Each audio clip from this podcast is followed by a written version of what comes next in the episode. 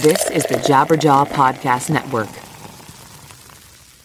This Friday, your favorite emotions are back on the big screen in Disney and Pixar's Inside Out 2. It's time to greet your team, Riley! It's anger! Let me at him! Fear! Safety checklist is complete! Disgust! Ew, ew! Sadness is in the house! Oh no. Hello, I'm anxiety. I'm one of Riley's new emotions. Disney and Pixar's Inside Out 2. There's a part two? We're going!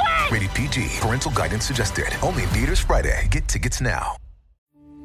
We took it all. We brought them to our land. An endless night, ember hot and icy cold. The rage of the earth. We made this curse. Carved it in the blood on our backs. We did not see. We could not, but she did. And in the end, What will I become? Senua's Saga. Hellblade 2. Play it now with Game Pass.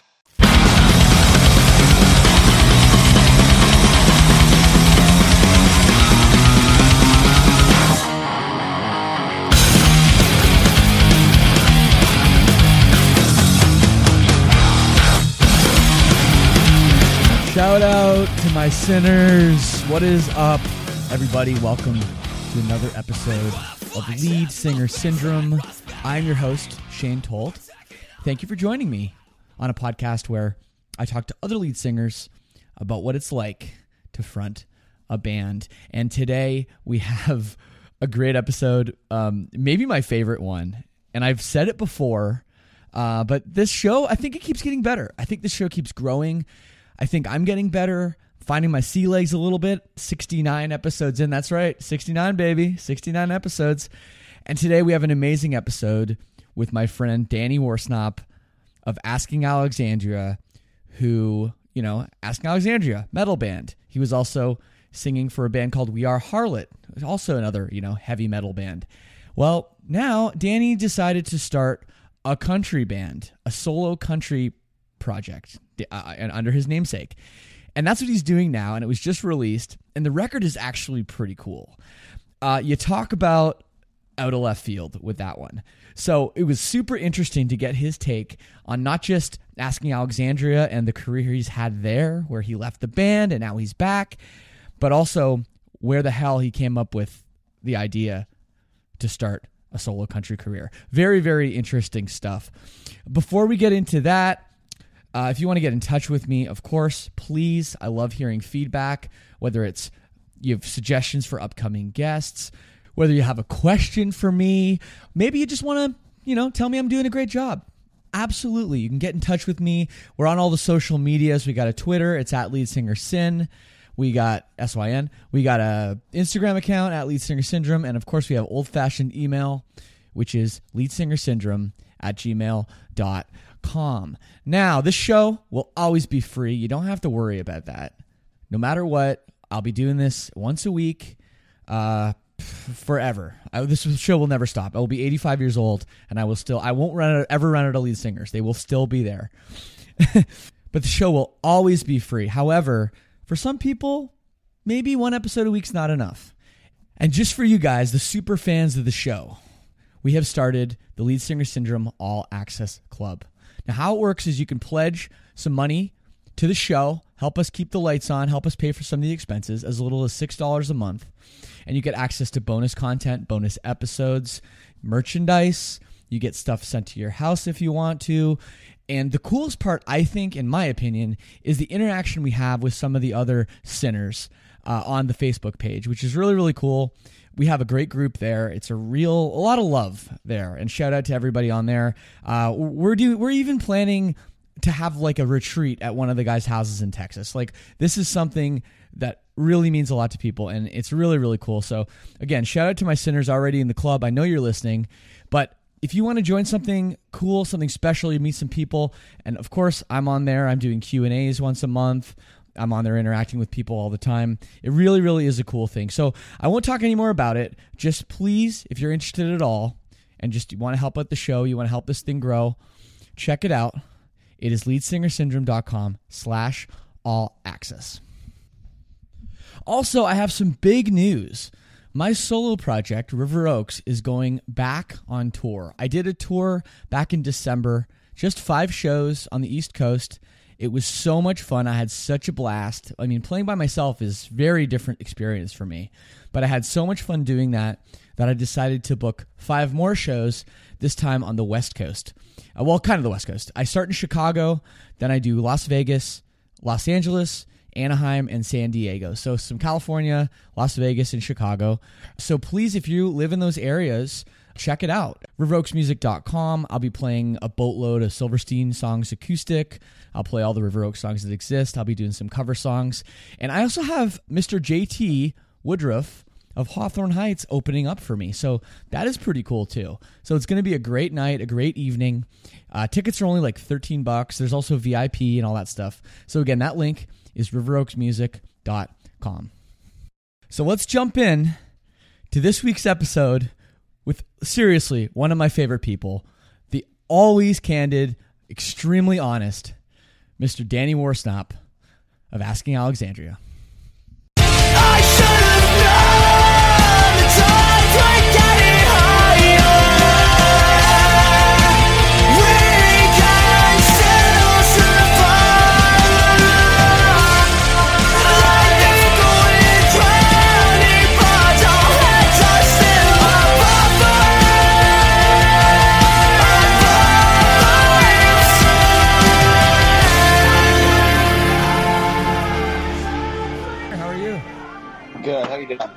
Dude, I'm doing very well, man. It's been a long time since I talked to you.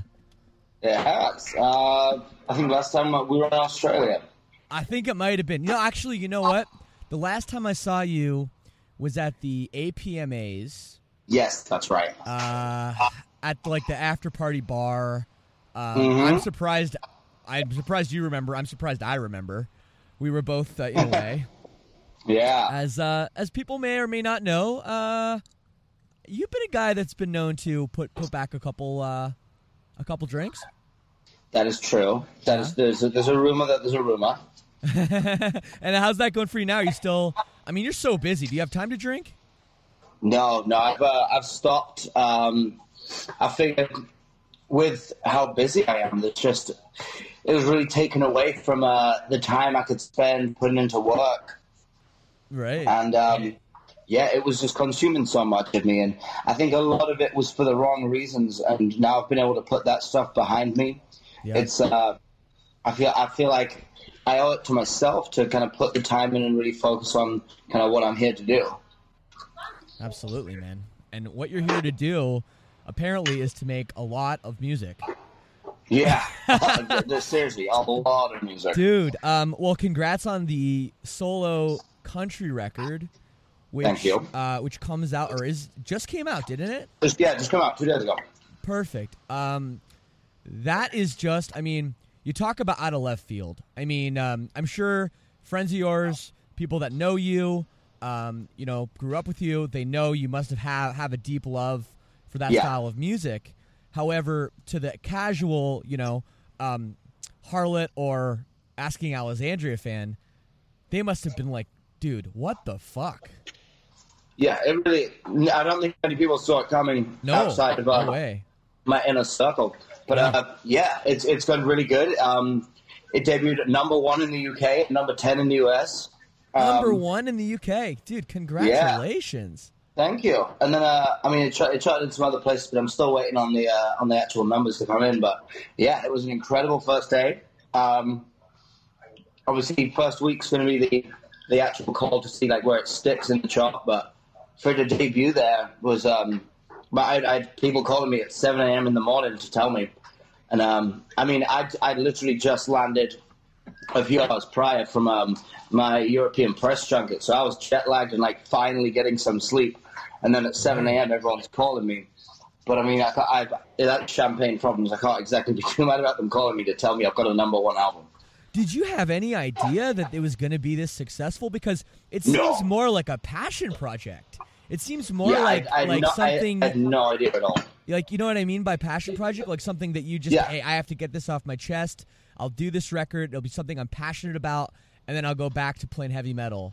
Um, Well, you know what I, I mean, as soon as as soon as I started this record, it really was finding myself, and I mean, it, it definitely became instantly that this is it for me. I mean, obviously, I'm still doing. Um, I mean, we're working on another Asking Alexandria album. We're working on the Hollywood album, both right now. Um, but this is definitely my uh, my calling, I think. And I mean, I, I, had no idea it was gonna it was gonna have that much of, of an impact right away. But I mean, it was the most incredible feeling. That's unbelievable. Well, congratulations on that. I mean, there must be, man. I mean, there must be a fear.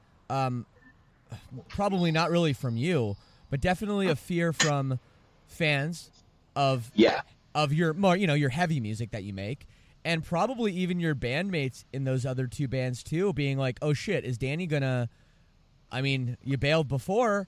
Like is it gonna happen again? Is it gonna happen again now um, because No. of the success? No, i mean um, it's it's it's gotta be it, i mean maybe no one would actually well fans would go out and say it. Maybe your band members wouldn't say it but there's got to be somewhat of a fear there. Am i am i completely wrong? I mean, I think I think in the Harlot camp, it's like it's a big likelihood, and I've I mean I've spoken to them a lot of times. I try and keep them as reassured as possible. yeah Um, uh, and then in, in the asking camp, I think I think we've grown so much since I left the band that even going into this, like they like when they called me to ask me if I'd do it, it was while my record's done and I'm promoting my record and the Harlot record, so they knew exactly what was happening. Right, But I think we've reached a point in that band in the career where. Um, we don't have to tour all the time, and they don't want to tour all the time. I mean, Ben's a father now, yeah so he wants to see his daughter grow up. Um, Cameron just bought a house with his girl. So, I mean, they, they obviously want to enjoy that and make a home and start a family. Um, James just got engaged. So, I mean, he's in that same. So they're, they're not wanting to tour all year round. So this is, it was kind of the perfect situation for everyone. Whereas we do a couple asking tours, put out an album every couple of years, and that's it. We don't have to do anything else because the band the band's doing well enough and the revenue's coming in, and then everyone has time to do their things. Um, I mean, in the Harlot world, we're about ten songs into the record. Uh, it's coming out great, so hopefully that coming out is enough for, for them to to kind of know that I'm still invested, and that's still something that I because Harlot was originally my solo project. right yeah I mean that just as much as anything else. I mean that's my baby. So I mean I'm not I'm not in, under uh, any idea of walking away from that anytime soon. Wow, man. No, that's that is cool. I mean, it is really cool. Um, now, I know you're what are you 26 now? You're still Yeah. relatively young um, for a guy that's that's had pretty much a full career with asking, and now you know moving on to other things.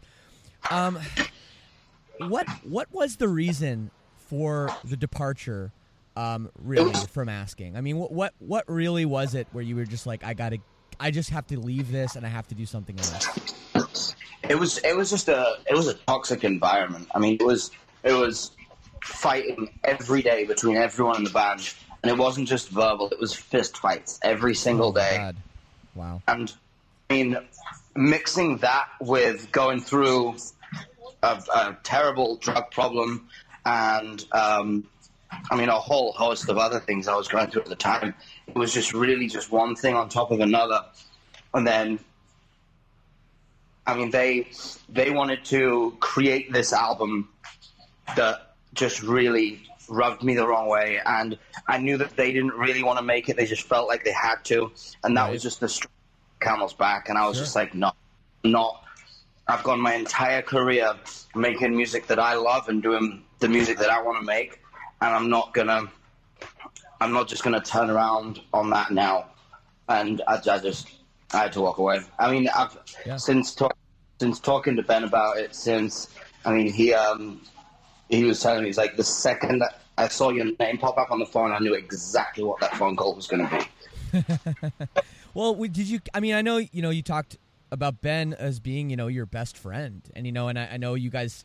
He lived at your parents' house. You guys started this band together. You went on this journey together. Um, how hard was that to walk away from him? I mean, when you left, I mean that not even just But as that- a bandmate, but At as that a point, friend. I was so I was so broken, and we were so distant. It was really at that point, it was there wasn't anything to it. It was yeah, it, it was just something that had to happen, and I didn't even think twice. Yeah. it was it, it was that or probably die. Man, that's intense. But I mean, obviously now you've repaired it. You, you're back. Yeah. Um, Yeah, and, I mean- what? I mean, what's if you say that you really mean? If and I, I mean, I'm not saying you don't mean what you just said, but to go back, there must have been a radical 180 change in your Oh, mentality, in your, um, you know, you talk about drugs. I mean, your drug use, other people's drug use. I mean, there must have been when you say, "All right, fine, you know what, Ben, I'm back." But these are this is the way it's got to be because I don't want to go down that same rabbit hole, and I don't want us to end up the same way we were. You must have had That that, is conversation. is exactly how. It, yep, that's exactly how it went. And I mean, I I went in with terms, and it was that. Um, I mean, I have I have my own bus so that I can get away. I mean, just outside of the the world of intoxicants and being locked in a bus with people for thirty plus days in a row, I have so much going on business wise that I need space to sit and work that because I mean this stuff doesn't run itself. Um, so it was that, and I mean I it was it was if if anyone or anyone's guests have drugs around, nowhere near Danny. yeah. Um, and I mean, everyone's everyone's grown up to a great a great degree, and I mean, it's no one's like getting drunk and going crazy before shows. We're very much treating it as a profession um, because I mean, this this doesn't last. Um, I mean, it's it, it, it's great for those people who are still out playing shows in the 60s and 70s, but not everyone's Keith Richards and not everyone's Mick Jagger. and we have to we have to acknowledge that the chances are this is we've we don't have forever in this business, so we got to make it worth it while we're here. I mean, since then, obviously, I've stopped drinking. Um, Ben's pretty much stopped drinking now. Uh, I mean, we're, it's it's a very different environment now in, Ask, in the Ask Alexandria world.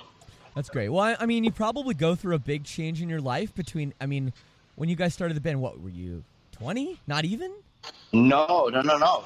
Uh, I mean, we we were well on our way to um, the first gold single when I was eighteen. 18, And yeah, just, I yeah. just turned eighteen. Just turned eighteen, and no one should be throwing that kind of um, that kind of attention and that kind of money at that young of an age. It's just it's a recipe for disaster. Everyone wonders why all these like the child stars in Hollywood go crazy. I mean, I was on a very very small uh, percentage of the kind of money and attention they're thrown, and I lost my mind. I can't, I cannot even imagine what it's like for them. It's you, you're not mentally mature enough or capable of dealing with it at that age. No, no. Well, I mean, I've when you talk about Australia too, I'll, I'll never forget, man.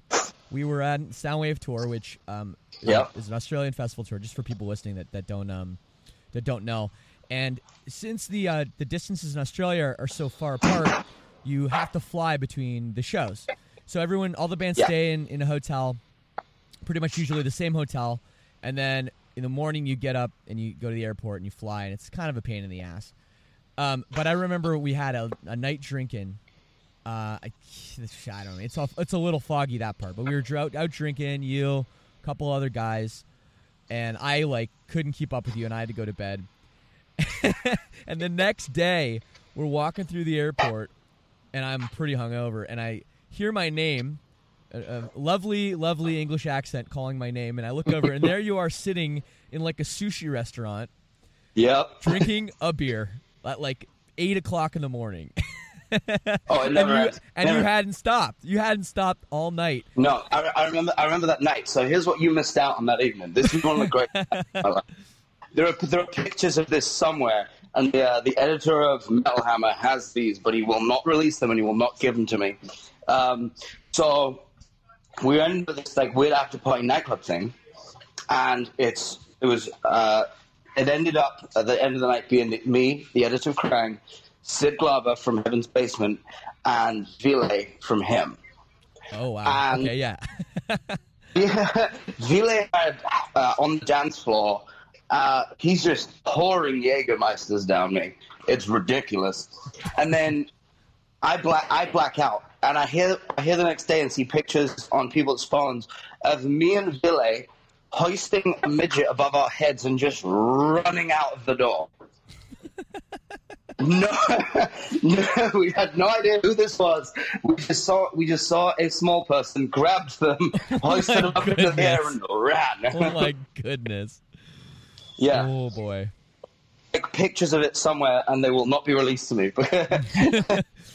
Well, you know, I always I always got along great with you. I always loved seeing you around um, because you're like you're always in a good mood.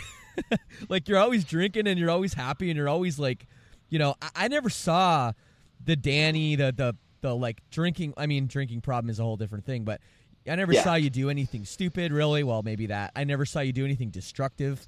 Um, Yeah. is that Well, think- accurate? is that accurate, or, or did you have kind of a dark side when you when you would get fucked? Oh no, there was there was def- there was definitely a dark side, but it's it's it was almost like a schizophrenia in a way, where it was it would it would come and it'd be there for like thirty minutes and that'd be fine, or Right. it, but a lot a lot of it, and I mean a lot of the partying over the years, it was done to just mask problems underneath. So it was I was the life of the party and everything was great, Yeah. but on the inside I was just like I don't want to fucking be here.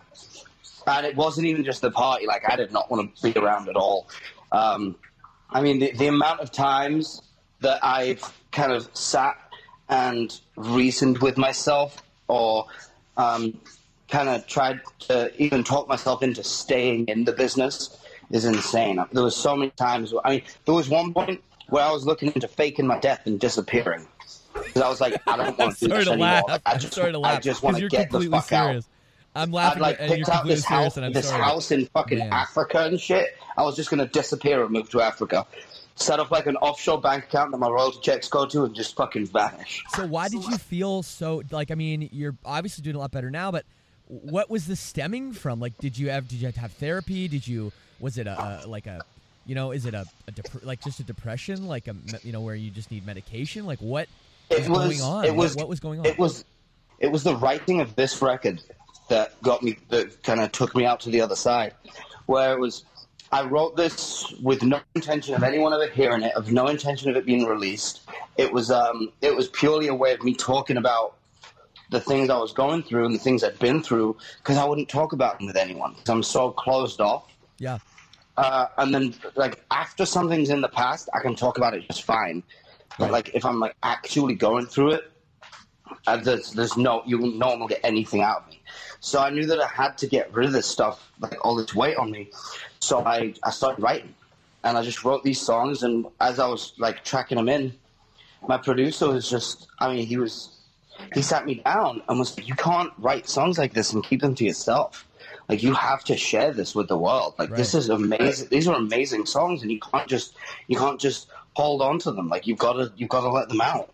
So I mean, we took that and ran with it, and by the end, I'd I had an album that is the thing I'm most proud of that I've ever done in my life, and Yeah. I managed to shed all of this baggage and move forward and kind of get a new lease on life and be able to forgive myself for things and forgive other people for things and just really put everything in the rear view and start from fresh. And I got to ask you, I mean, this is the Lead Singer Syndrome podcast. Uh, your voice, I mean, damn, dude. Like, a lot of people are going to be, a lot of people are going to be like, where the fuck did you learn to sing like that?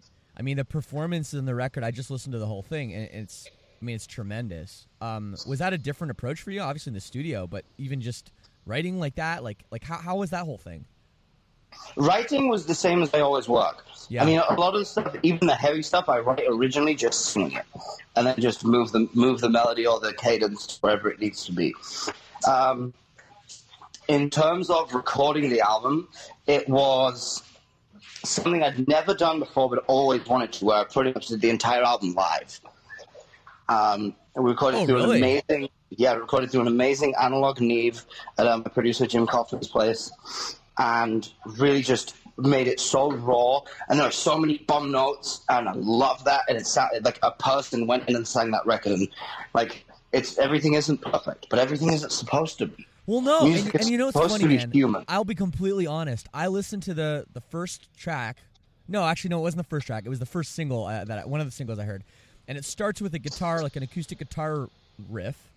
Yeah, And I'm pretty sure there's like a mistake in the in the riff. Yeah, And I- the and first I- note on the album is wrong. The first note I sing on the entire album is wrong. I didn't notice the vocals to me sounded really sounded really good. I didn't notice the, the mistakes in the vocals, but I noticed that guitar jumped out at me, and I was like, "Whoa!" And I was like, "That's pretty ballsy, man." To Yeah. obviously like this day and age, you can everything can be perfect. That's Yeah. not a challenge anymore. Like like you know what I mean? We're not kids It's, making yeah, a demo it- in our it's basement. almost it's almost now like near impossible to find a record with flaws on it. But I think it makes Yeah. it makes everything. So I think that's why I'm so drawn to all these um, more heritage acts and like old records because there's flaws in them, and that's like that's where the songs get their soul. Yeah. Uh, yeah. The, the very first note I sing on the album's flat. And and I, like when I got the masters back, my producer was like, "Dude, we should we should probably redo that." I was like, "No, no, that that thing being wrong sets the tone for this entire thing." There you go. Man, that's cool. That's really cool. I, really, really like that. And um, I mean, I, I kind of touched on it earlier, but obviously this is very new. The record's just come out. People knew about the project for a while. Has there been some serious, serious shit talking uh, from the metal, No, like the metal no. fans, or has it been like has everyone been friendly? No, it's it, there's more shit talking from like just dummies who talk shit to talk shit. For like to be honest, a lot of the the metal fans and the people who I thought would jump all over this, like they've been the most accepting. They're, they're like, huh, he's really like showing some diversity and like Yeah. be, like really kind of exploring shit. We respect that. My, my favorite review of this album so far probably will be of all time. It was either Lambgoat or Metal Sucks, who have never said a nice thing about me ever. Right. Um, they, they, the the end of the uh, of the article just said Danny Worsnop might not be horrible at this country music thing, and that's like the most amazing thing ever. That's the nicest thing they've ever said. I know. Actually, yeah, especially Lambgoat. I mean, they're fucking ruthless. Yeah, that's like the Grammy of Lambgoat. incredible, man. Well, fuck, that is just so good. I, I like. I know I keep saying it over and over again, but I'm really, really, really. I think that's rad, and you know, I've always been. I've always been a fan of yours. Uh, you know, more as a person than anything else. So it's really, really good to see you doing, doing uh, so well. Um, I appreciate that. Let's talk a little bit about how you got into all this thing, eh, this this whole Yeah. thing. Being 18 years old, being pretty much on a tour bus almost immediately in the U.S. You guys had success very quickly. Um, Yeah. Having the pretty much everything you wanted, being that young, and just going crazy. Now, I want you to take me up in your life to where you got to that point, and like, how was your upbringing with your family? Um, is your family still important? Uh, sorry, is your family still is your family still supportive of everything you're doing? Where is everything stemming from? I just want to really get the history. Um, I started playing music when I was around three, and I started writing songs at that at that time also. Um, there are still there are still files somewhere like lyric sheets I'd written and songs I'd written with my age on them. I think the youngest one was three years old, um, and it was basically a complete rip off of um, Earth Song by Michael Jackson. Which uh, I mean, Nice. if you're gonna start if you're gonna start somewhere ripping someone off, Michael Jackson ain't a bad place to start. No, that's a very good place to start. Yeah. Um, uh, I started, yeah, started playing music at three and writing songs at three. Um, picked up the trumpet and the violin and then started playing in a traveling orchestra when I was 10. Wow. Okay. And then um, graduated high school at 16 and left home. Um, slept in a train station while I was in college. Uh, also studying music. Not really attend very much. I spent most of my time across the street in the graveyard smoking marijuana. Um, but yeah, kind of. And then after I think about seven or eight months, basically said, "Screw this! I'm moving to America." Uh, and any money I had scraped together, but got a plane ticket, and Ben and I um, landed in New Jersey and lived in a Walmart parking lot until the record deal. That's insane, man. That is absolutely crazy. Uh, you really seem like a guy that just like says, "Hey, uh, I'm gonna do this thing," and you just do it. Yeah. Um, and I mean that's that's the only way I've ever been, and it's worked for me thus far. And I, I, I, I urge other people to do it as much as possible. Everyone overthinks everything, and I think they get in their own way by doing that. So I feel more people should just, if like if they want to do something, just do it. Don't don't sit and talk about it. Just go and do it. I mean, I was sick of I was sick of Los Angeles, and I woke up, packed all things into the car, and drove to Tennessee that day. Yeah. Well, hey, I mean, I, I really do respect that. One of the reasons I enjoy doing this podcast so much is that I get to bring brand new music, great music, right into your ear holes. And today I've got something super new and awesome a brand new band called Best Case. Super, super new. Hailing from Atlanta, Best Case could best be described as blending emo, pop punk, and alternative with a touch of nostalgia. But of course, I'm to let you decide. Here is a clip from their debut single, Heavy Seas. A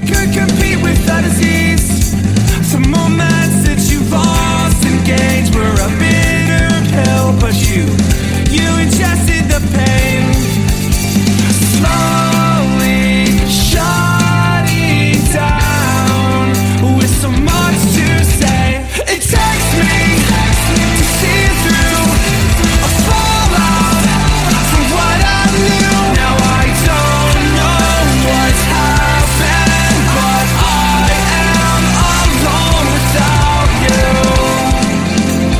There it is, great stuff. And check out the very emotional video for the song on YouTube as well. The whole album is out July 12th. Make sure you follow the band on whatever streaming service you use as well because you do not want to miss it. It's produced by Zach Odom and Kenneth Mount, Mayday Parade, and Cartel. And the band also features drummer Ben Catto, known for his work in his previous band, The Dangerous Summer. We love them around here. So go check out Best Case. It's brand new. You heard it here first. And thank me later. Head over to bestcase.band for links to everything or simply search for Best Case wherever you get your music.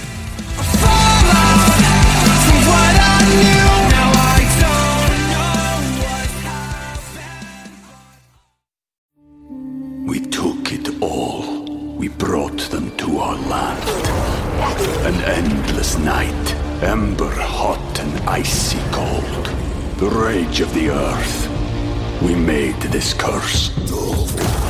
Carved it in the blood on our backs. We did not see. We could not, but she did. And in the end, What will I become? Senua's Saga. Hellblade 2. Play it now with Game Pass. Um, so you know, you talk about being a, a, a- such a young musician, and you know, you have tapes and stuff. What's your relationship with your parents like? Uh, we haven't spoken in quite a few years. So was that was that a fallout from your your just kind of your um what's the word spon being so spontaneous? Was that hard for them to handle? Well, I mean, we were never particularly close, even when I was like a young, young child. Yeah. Um, so I was always, I was always very much um, a lone wolf and kind of away. Like I was separate. I was never, I was never in the family. I was, I was just kind of like I was there, birthed me, Yeah. and then I kind of, I kind of took it from there. Um, so I, I became very, I was always very independent from but I mean, for as long as I can remember. So when, like after I, after I left England, it was there was it, it was like just then a completely clean slate. Like my past was behind me, future is ahead of me, and that's how it was. That's crazy, man. Are you an American citizen now, or how, how's that work? Like, Not yet. I've got to convince uh, Miss Sarah Ross to marry me, but then then I'll then I'll get it. nice. That's great, man. She's okay. She sat she sat shaking her head, knowing that she's just she's just a ticket to a passport. oh, is she right there? Oh, Yeah. Tell her I said hello. Tell her I said hello. That's terrific. Oh man, that's that's cool, man. Oh, you guys must just be celebrating everything. Um, Yeah. when you when you um left asking, and life's very you had no, no. I'm sorry. We we celebrated by cooking a steak and watching a movie at home. Life got really different when I stopped drinking and doing drugs. right? No, fuck. I mean, that's great. I mean, I mean, why not? Right? What movie Yeah. was it? Uh, I don't remember what we watched. I don't know. Probably some horror movie. She, like, see, we- we've got this weird dynamic where, uh, like, she sits and watches all these horror movies and stuff, and then I'm over like cleaning in the kitchen and stuff. It's a, it's a, it's an odd dynamic. There's a weird power shift in this relationship these days. no, that's because you know when you go on tour and everyone's like cleaning up after you, you know, and you're Yeah. like this guy, you know, like so now you come home, it, you know, you're you're getting your time in. I mean, it was like Yeah. the same thing for many years with it uh, with with uh, a girl I was with too. I did all the cooking, Yeah. all the cleaning, and I had no problem with that. That was fine with me.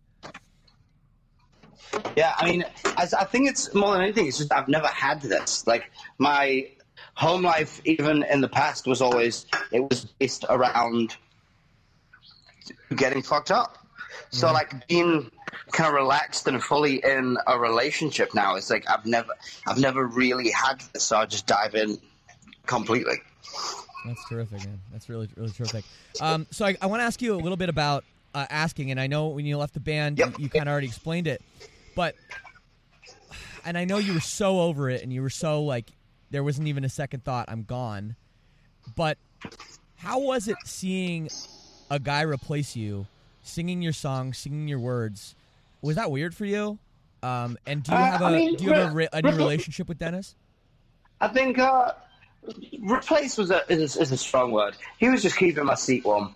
Um, I think honestly, like I, I don't know the kids. So I've I have no opinion on him as a person. Um, I mean, when when people start telling me stories and like start getting stuff, my response is usually like, I don't want to know. I don't care. Like it's that's none of my business.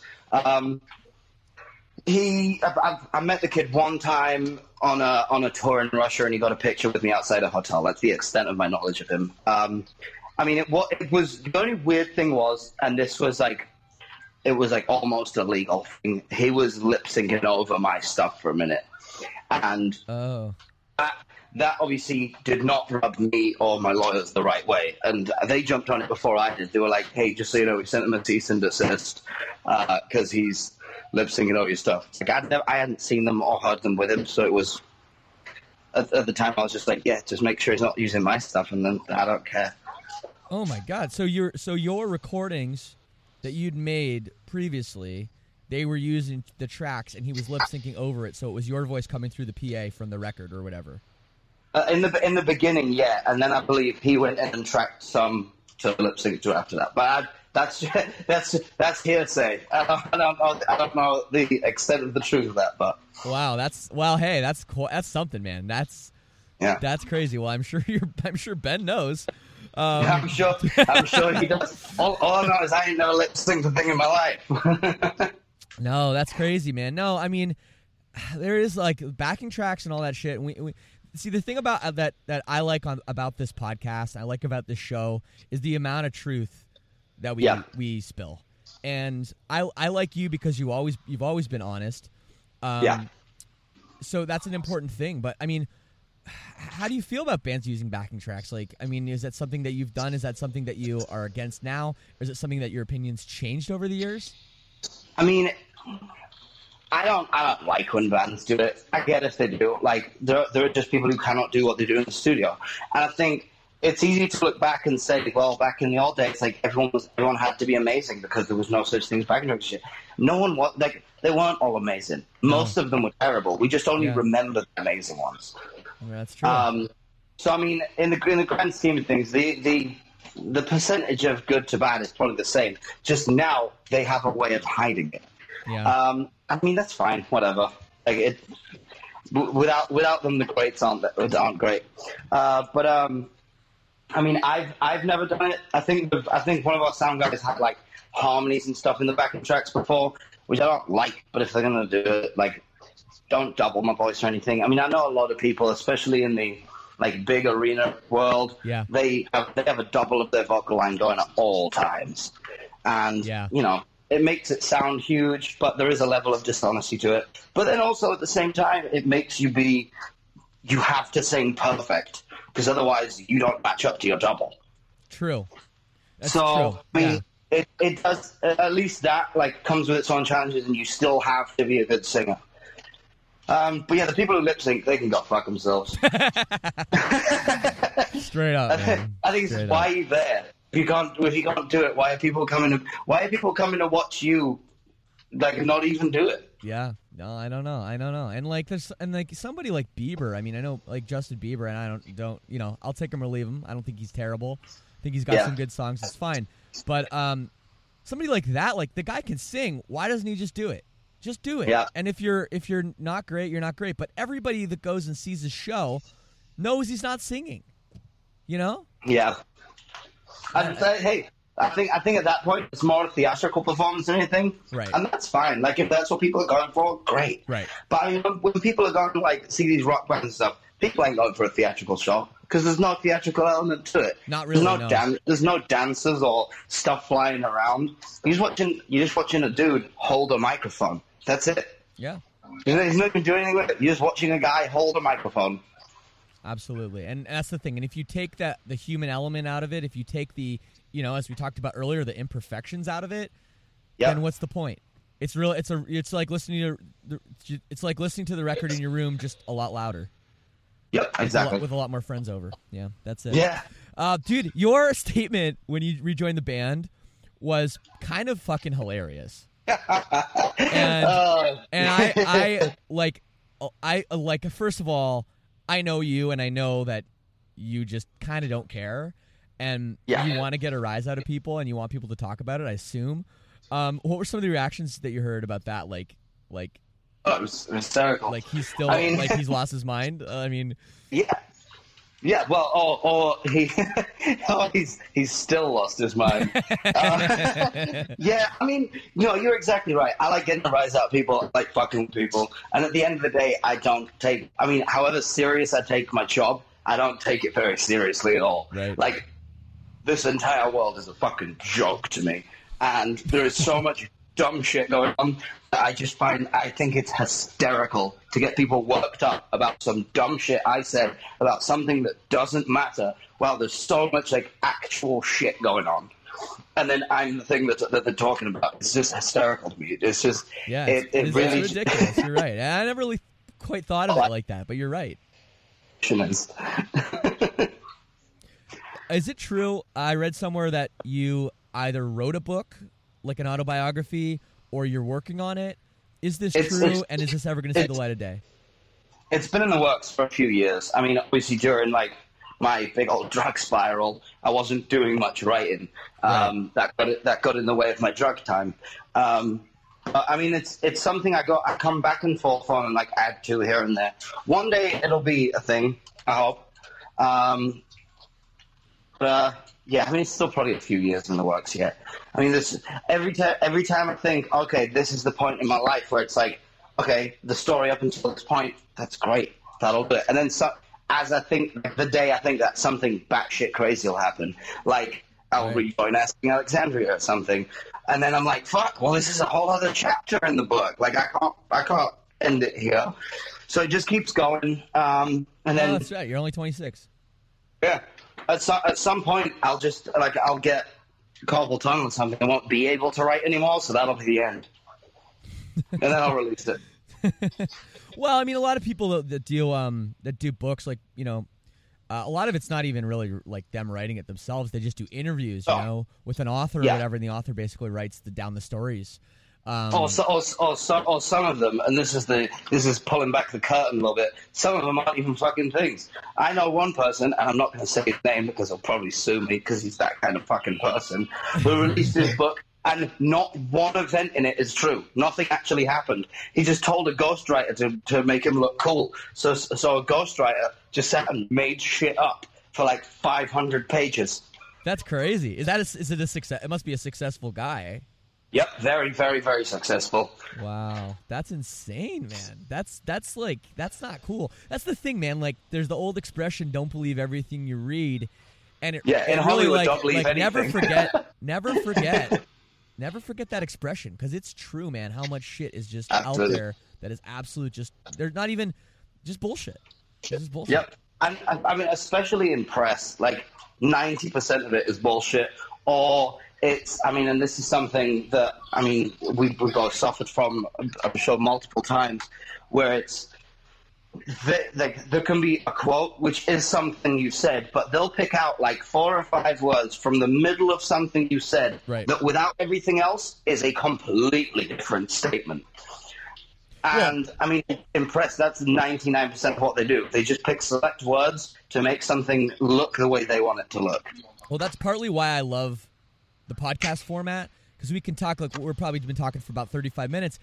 It's and it's unabridged, like, and you can go on and on and on and explain things, and everyone's going to get the full story, and they're going to hear things that they'd never heard before.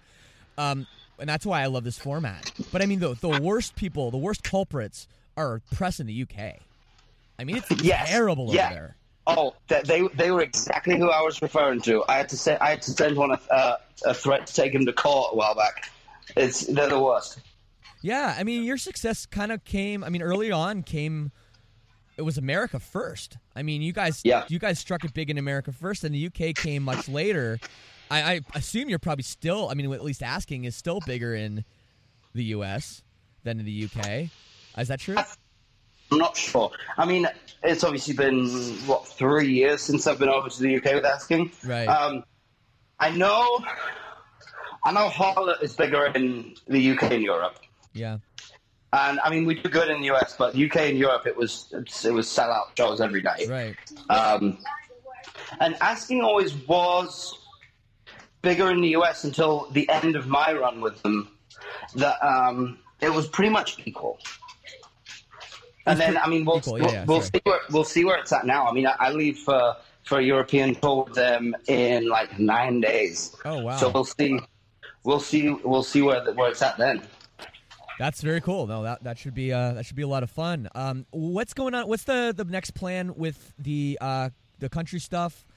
Uh, obviously, the record's doing great.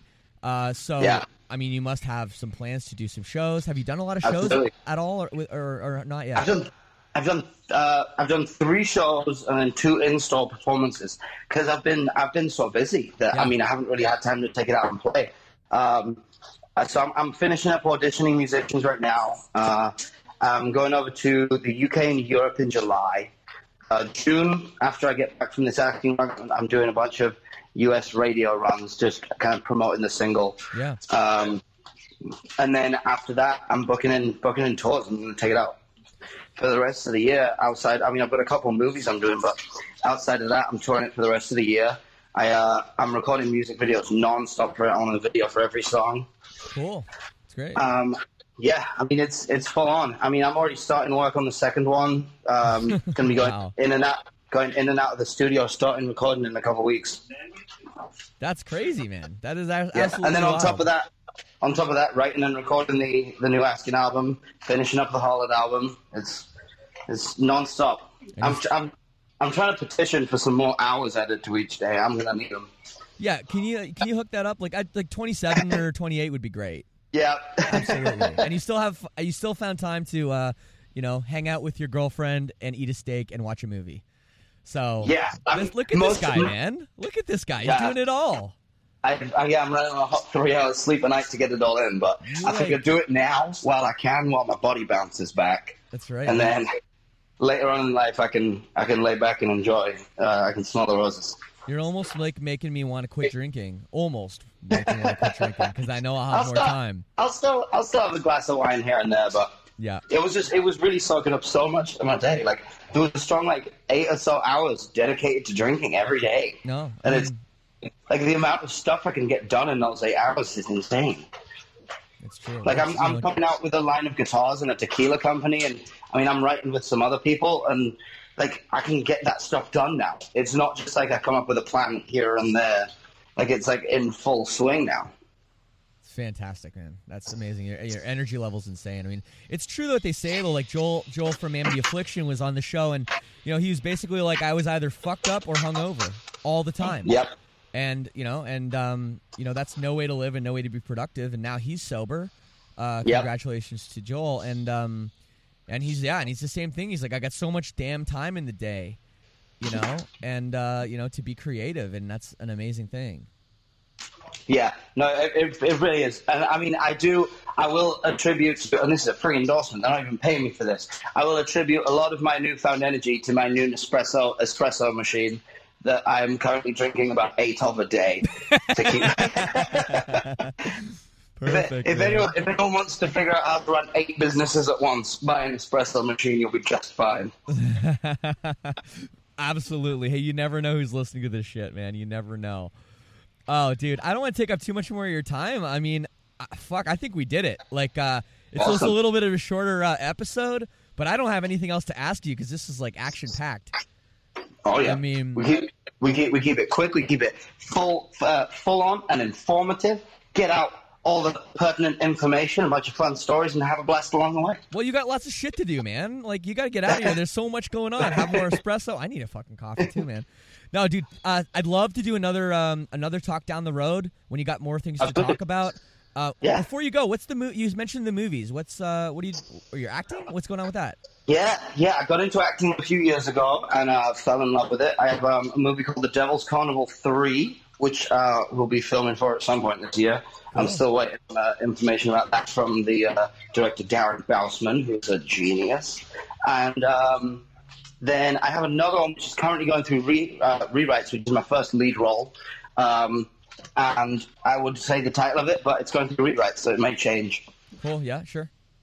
Yeah, Yeah, that's great. Um, but yeah, then reading for some reading for some new TV shows and hopefully land one of those, and yeah, just add add another time consuming thing to my life until I slowly wither and die. Insane, man. I thought I had a busy life, and and this is just wild. So, hey, man, thanks again for your time. Uh, enjoy your day, and uh, all the best with uh, with everything coming up.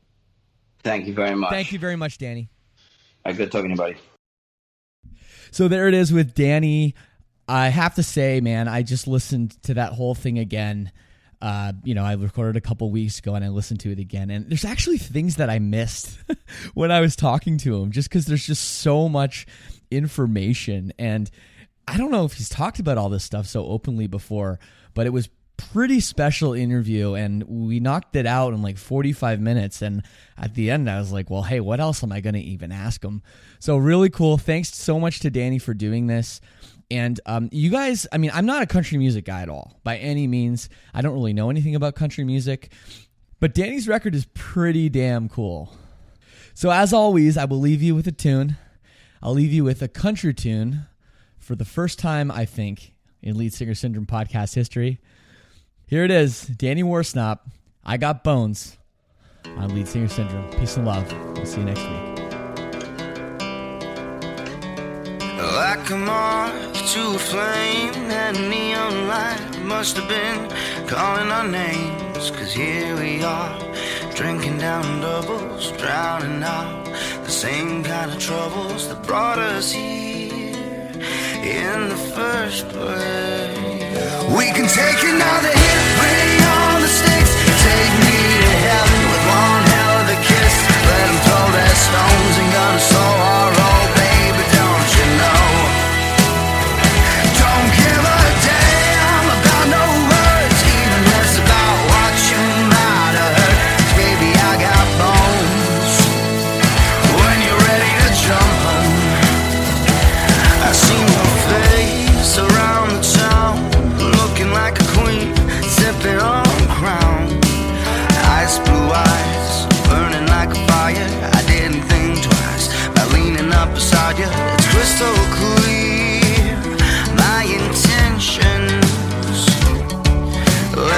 philosophy.